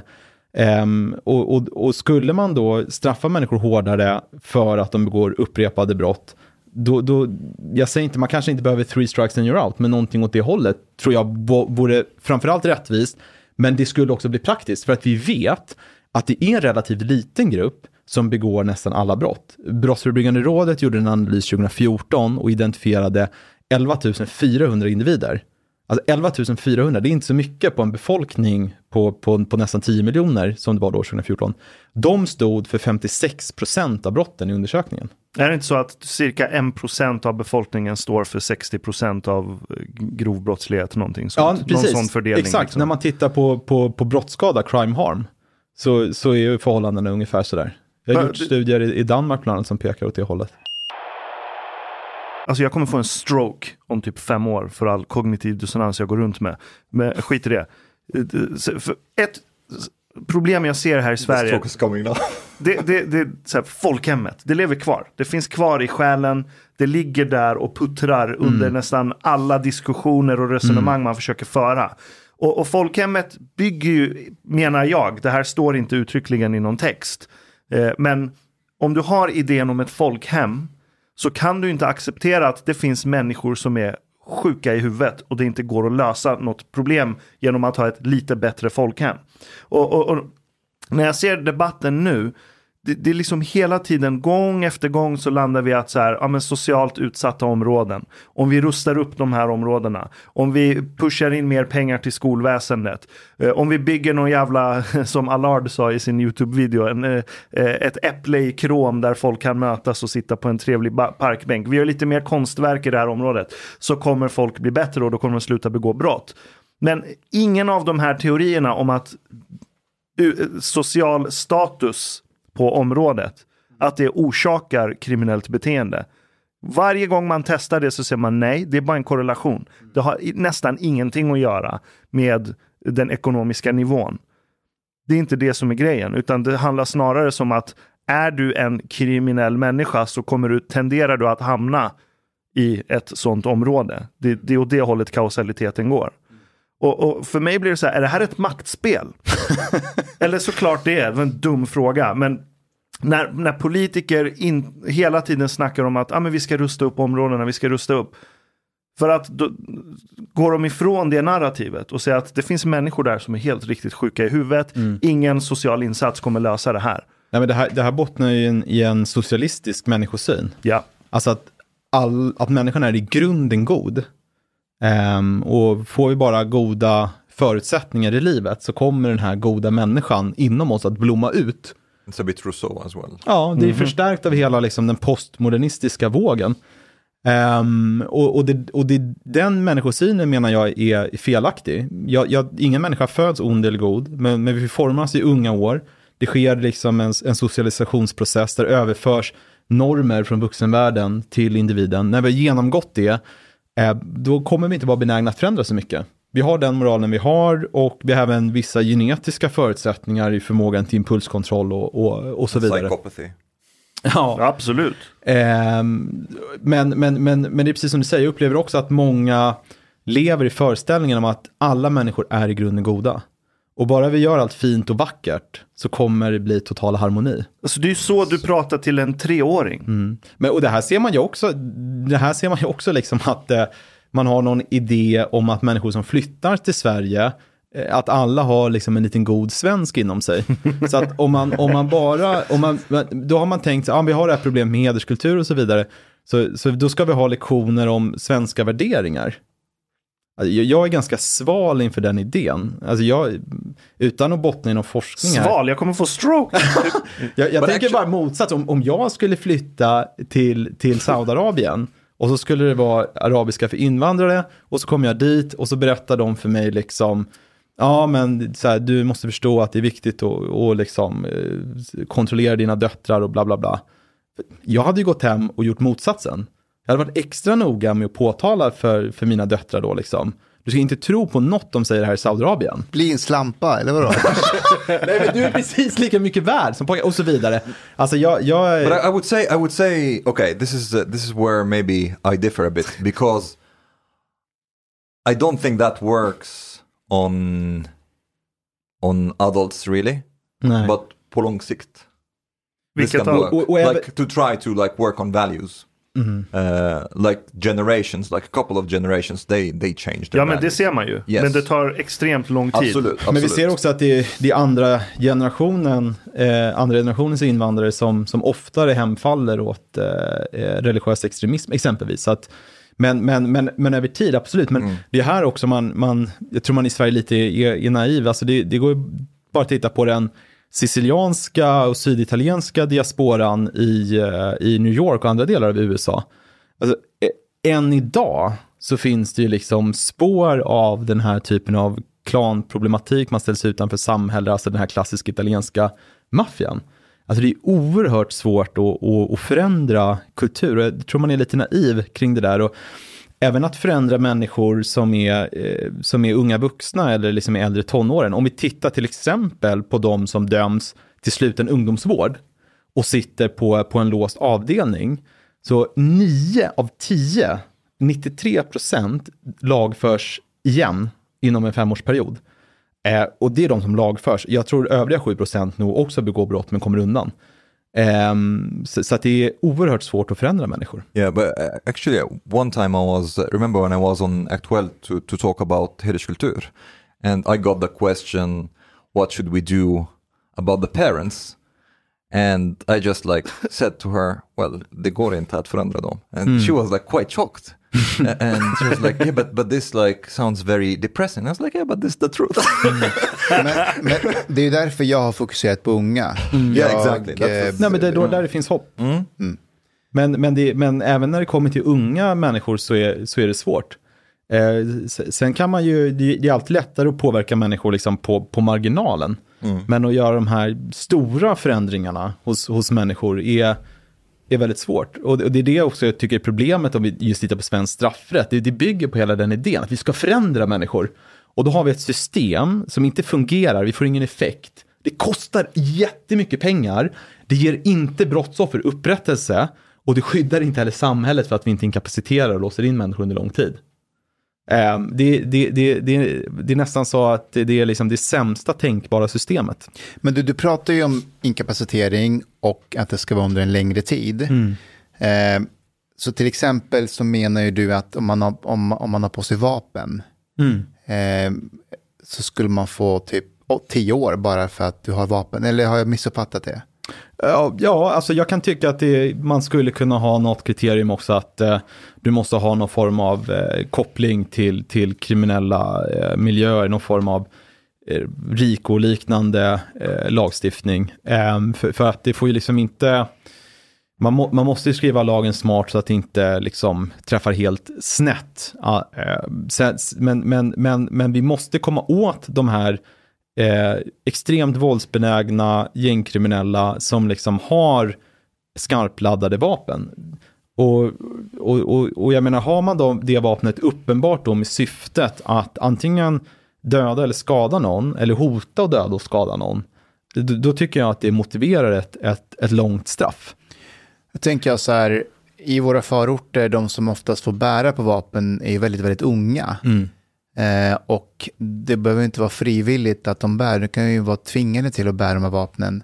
Hur gör vi om vi tar liksom en 11, 12, 13-åring som har på sig ett skarpladdat vapen? Ja, självklart ska den personen inte sättas i fängelse. ETC gjorde eh, något stort uppslag om mig i sin tidning, och så med rubriken tror jag, han vill sätta barn i fängelse. Och då sa du inte alla barn. som sätta barn i fängelse. Då sa du Det inte alla det, barn. Ja, men så här, jag kan tänka mig att det finns eh, liksom, jag tror att han var 17 år här när han begick brottet, han som dömdes för den här våldtäkten. När han hade använt en, en, en pistol, eh, han hade våldtagit en tjej, sen använt en pistol och penetrerat henne med den, eh, så att hon fick så allvarliga skador då att hon nästan förblödde.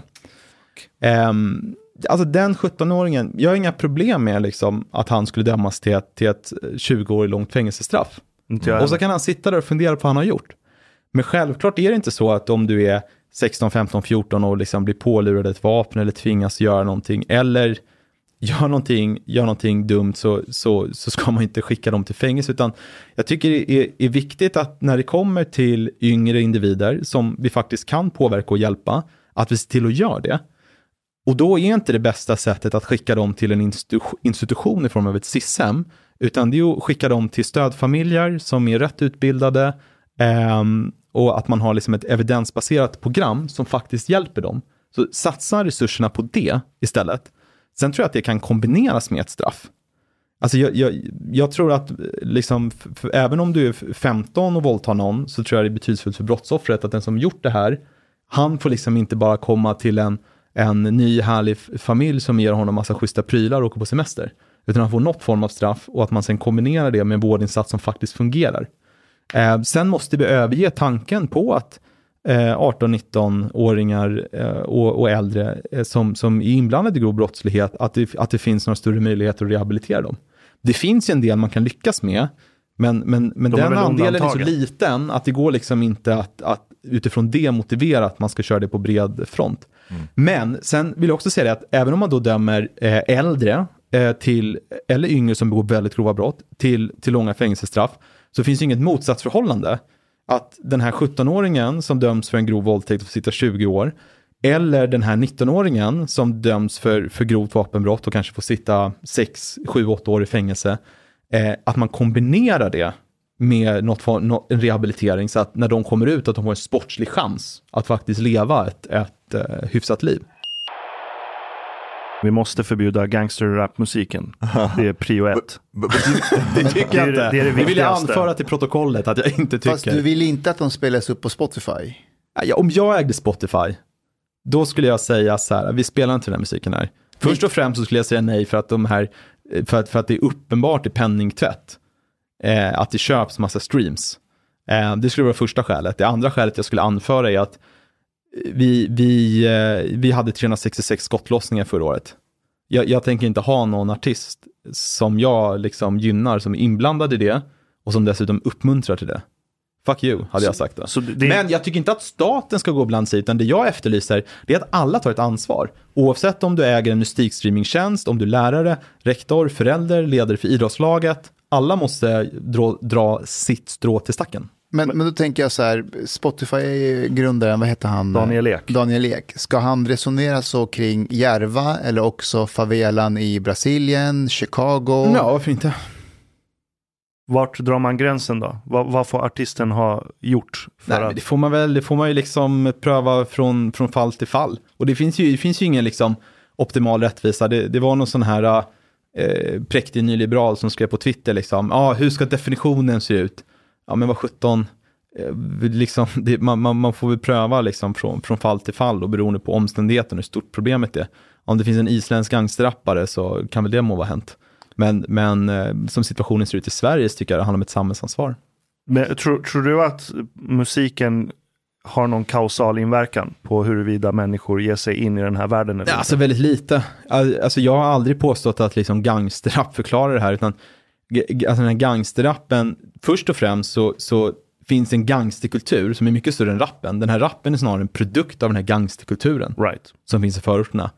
Sen så sker det ju en växelverkan, så att den här gangsterkulturen förstärker ju det såklart också.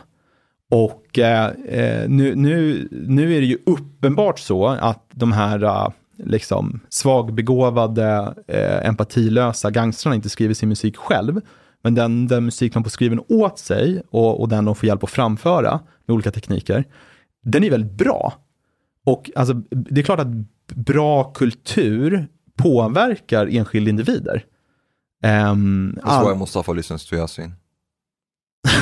Nej, men det gör jag. Ja, och, och, och sen framförallt så ger det ju, det ger de här individerna en, en, en högre eh, status också. Och, men, det, men det stora problemet i utsatta områden, det är ju att det finns kriminella som är förebilder i verkligheten. Alltså som, som är där, som har liksom de snyggaste bilarna, de flashigaste klockorna, de snyggaste brudarna. Det är liksom, det är ett problem. Men äh, det, det, det finns ändå ingen... Det Men, men det in- hjälps ju inte av att den här musiken finns också. Ja, det vet jag inte, men jag menar det finns inte ens en korrelation mellan konsumtion av gangsterrap och utfall ute på gatorna. I alla fall om man kollar eh, siffror i USA. Mm. Så, för där kan du ju följa försäljning från att gangsterrap kommer till, tills att det slår igenom, eh, tills att det blir den dominerande subgenren inom hiphop. Mm. Eh, och, och så samtidigt kollar du liksom, eh, ja, men, eh, våldsbrott som kan kopplas till, eh, till, till ga- gangsterkultur. Eh, eller gängmedlemmar. Eh, där, det finns inte ens en korrelation. So you don't think that a glorification of a culture can lead to a strengthening and reduction of that culture?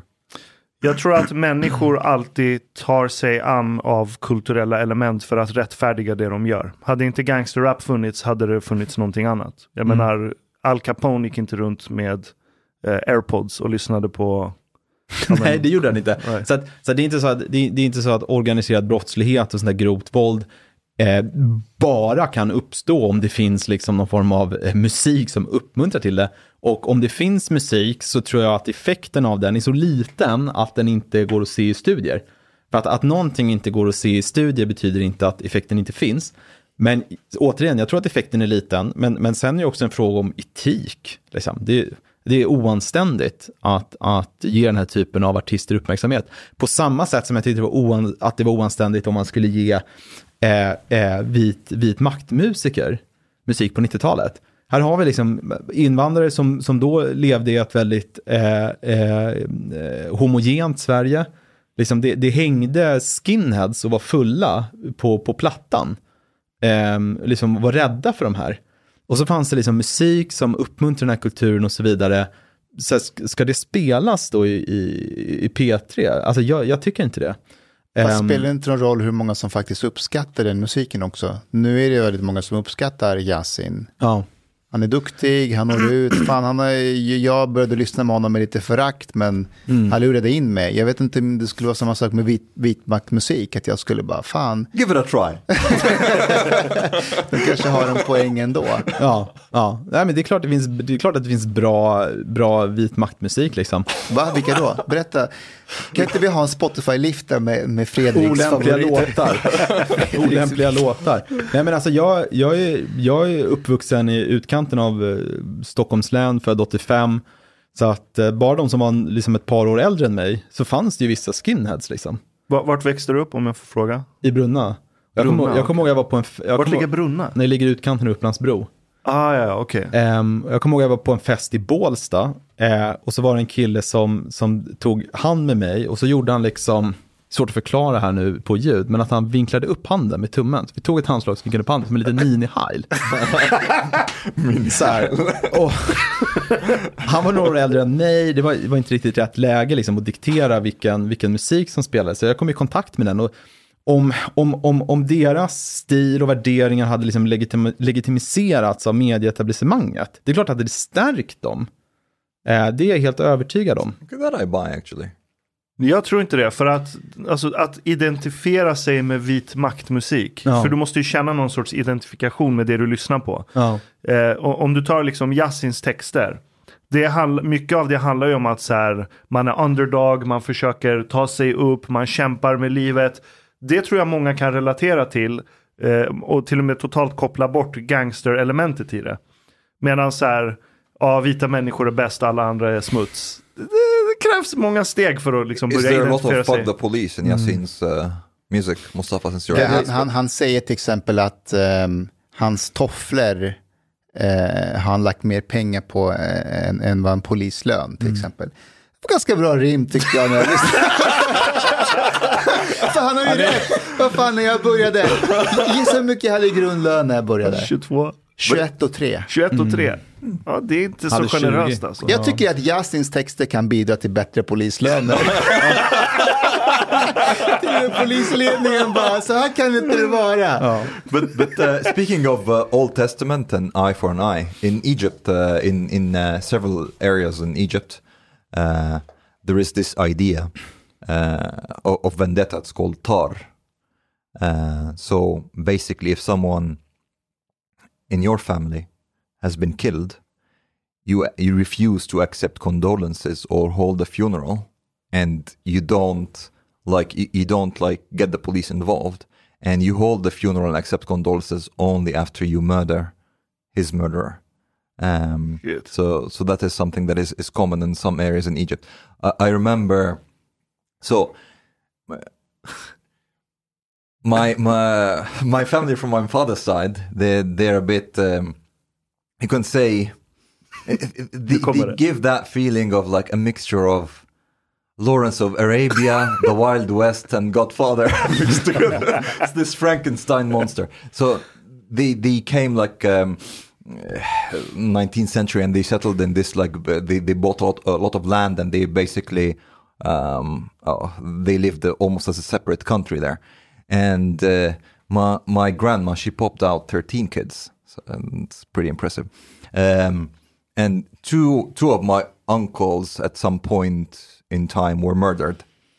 And I remember I was 16 or 17 or something like that when when uh, one of my uncles was uh, murdered. And uh, Why were they murdered? Varför blev de mördade? it's just like conflicts Conflict, with the okay. yeah, with the with the um, Dude, Arabs. with people nearby and stuff. And I remember going there, and and so basically all the family and stuff gathered in in in that uh, like uh, piece of land. And uh, I remember I asked my uncle, "Are we going to like get the police involved, or what? What what are you going to do? Are you going to kill that man?" Because we knew which who was he was, and my uncle looked at me and he was like, "What do you think we should do?" I was like, "I think we should kill him." then he looked at me like very proudly, uh, nodded at me and smiled. Om du ska skriva Gangstervåld 2, Fredrik, så har du lite tips här. Ja, men jag sitter och tänker på det du berättade tidigare om, om, om den egyptiska polisen. Kanske, vi har ju polispris i Sverige, svårt att rekrytera poliser. Man kanske kan hyra polis från Egypten. Ja, Och då tänker jag, det kanske, skulle, det kanske skulle tillfredsställa båda politiska läger. Det skulle tillfredsställa de som vill ha militär på gatan och de som vill ha ökad mångfald. Så alla blir nöjda. I will send you. I will send you pictures and videos from from the like a, police parade in Egypt. Uh, that looked interesting. Mördade ni farbrorn, den här gubben sen eller? Yeah, Seriöst? yeah. Var, var du med? No, no, no. My uncle, he's the one who killed him. Men såg du det? Wow. Enligt 12 paragrafen i förundersökningskungörelsen så behöver du inte medverka i utredningen med egen skuld. Säg inga kommentarer. Well, that's okay in Det är Egypt. preskriberat. Av, avsluta nu. But why? Vä- vä- Vänta, Why? Well, he killed my uncle. Varför var du så tyst när Mustafa frågade var du med? Du, Aha, du svarade the- aldrig. Well, well, not not in the not when he was killing him. Var du med på Facetime eller vadå? No, we were just there. Men vadå ni var där? Okay, Well, well, Gick ni och kollade på liket liksom? so what? Såg, såg du liket efter att den här gubben hade blivit mördad? No, no, no. Okej. Okej, But I got a got a Vi går tillbaka och diskuterar gangsterrap nu, Nej, men jag, jag, jag, Eller, eller jag vill inte diskutera gangsterrap, Jag jag är så trött på den debatten. Jag- jag Jag, skulle bara säga att Jag inte har med. någon uppfattning. Fredrik, jag är helt med på det. Bara som en avslutning. När det blir så stor fokus på just gangsterrappen Ja. och du säger själv att, att musiken har väldigt liten effekt på, Ja. på utfallet. Ja. Blir det inte lite kontraproduktivt när man börjar prata om det på det sättet man gör nu eller har gjort i Sverige? Ja, det, alltså, jag, jag vill fokusera liksom på det här, den här gangsterkulturen och som, som är helt mer eller mindre oberoende av rappen. För det finns ett kulturproblem. Och, och jag menar att det handlar liksom om, alltså det, det, det är en bredare kultur. Det handlar om bristande respekt för lagar och regler, alltså en missaktning för det offentliga. Och det finns en lättkränkthet, alltså en aggressivitet, en hämndlystnad, Um, och, och alla de här, äh, allt det här liksom eh, framkommer ju i, i, i gangsterrappens eh, låttexter. Men, men de här värderingarna har ju inte uppstått och finns ju inte på grund av, på grund av den här musiken. Utan återigen, musiken är ju framförallt en, en produkt av den här kulturen.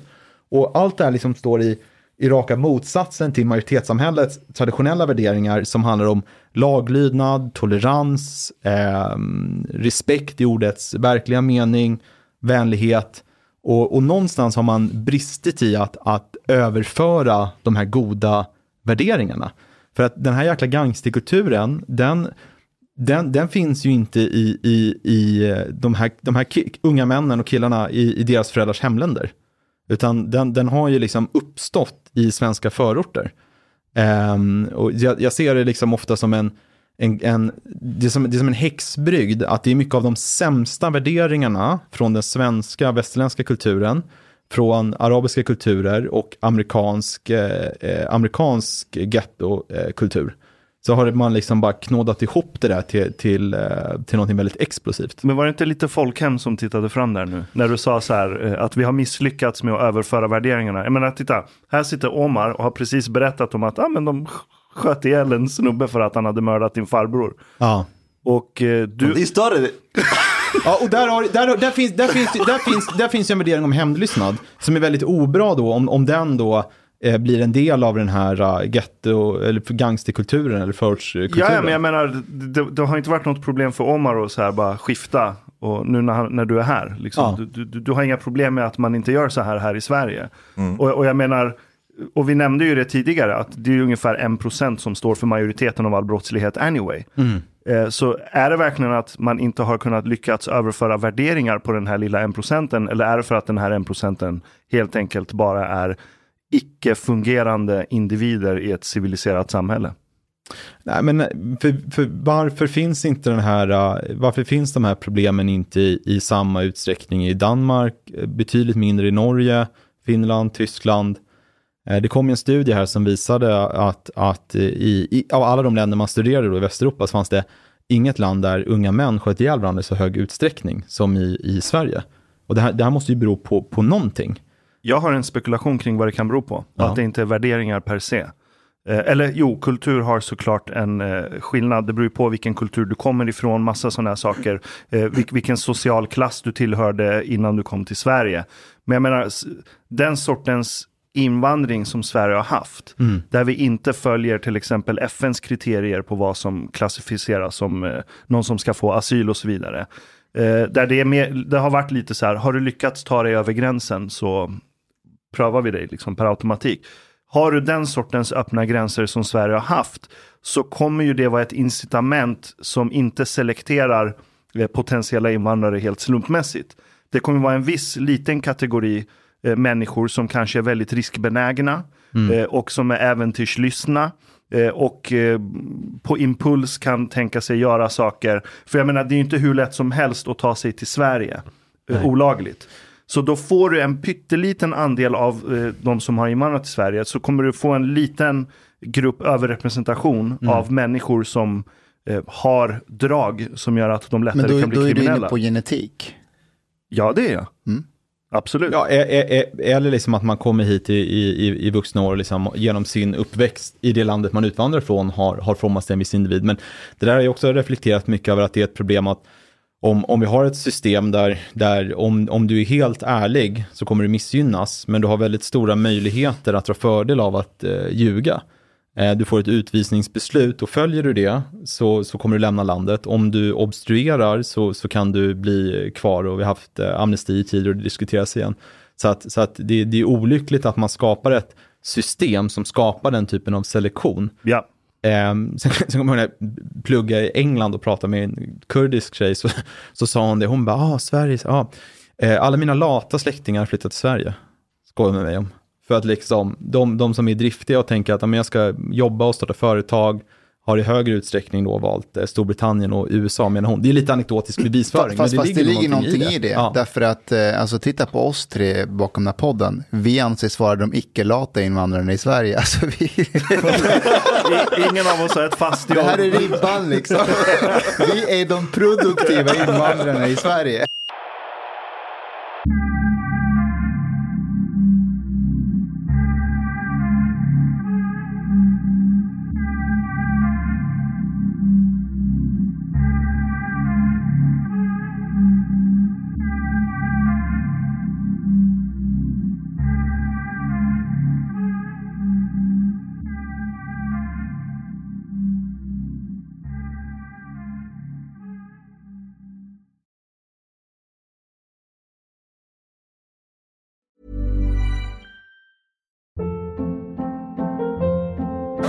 Hold up. What was that? Boring. No flavor. That was as bad as those leftovers you ate all week. Kiki Palmer here, and it's time to say hello to something fresh and guilt-free. Hello Fresh. Jazz up dinner with pecan-crusted chicken or garlic butter shrimp scampi. Now that's music to my mouth. Hello Fresh. Let's get this dinner party started. Discover all the delicious possibilities at hellofresh.com. Planning for your next trip? Elevate your travel style with Quince. Quince has all the jet setting essentials you'll want for your next getaway, like European linen, premium luggage options, buttery soft Italian leather bags, and so much more. And is all priced at 50 to 80% less than similar brands. Plus, Quince only works with factories that use safe and ethical manufacturing practices. Pack your bags with high-quality essentials you'll be wearing for vacations to come with Quince. Go to quince.com/pack for free shipping and 365-day returns. Imagine the softest sheets you've ever felt. Now imagine them getting even softer over time. That's what you'll feel with Bowl and Branch's organic cotton sheets. In a recent customer survey, 96% replied that Bowl and Branch sheets get softer with every wash. Start getting your best night's sleep in these sheets that get softer and softer for years to come. Try their sheets with a 30-night guarantee. Plus, get 15% off your first order at bowlandbranch.com. Code BUTTERY. Exclusions apply. See site for details.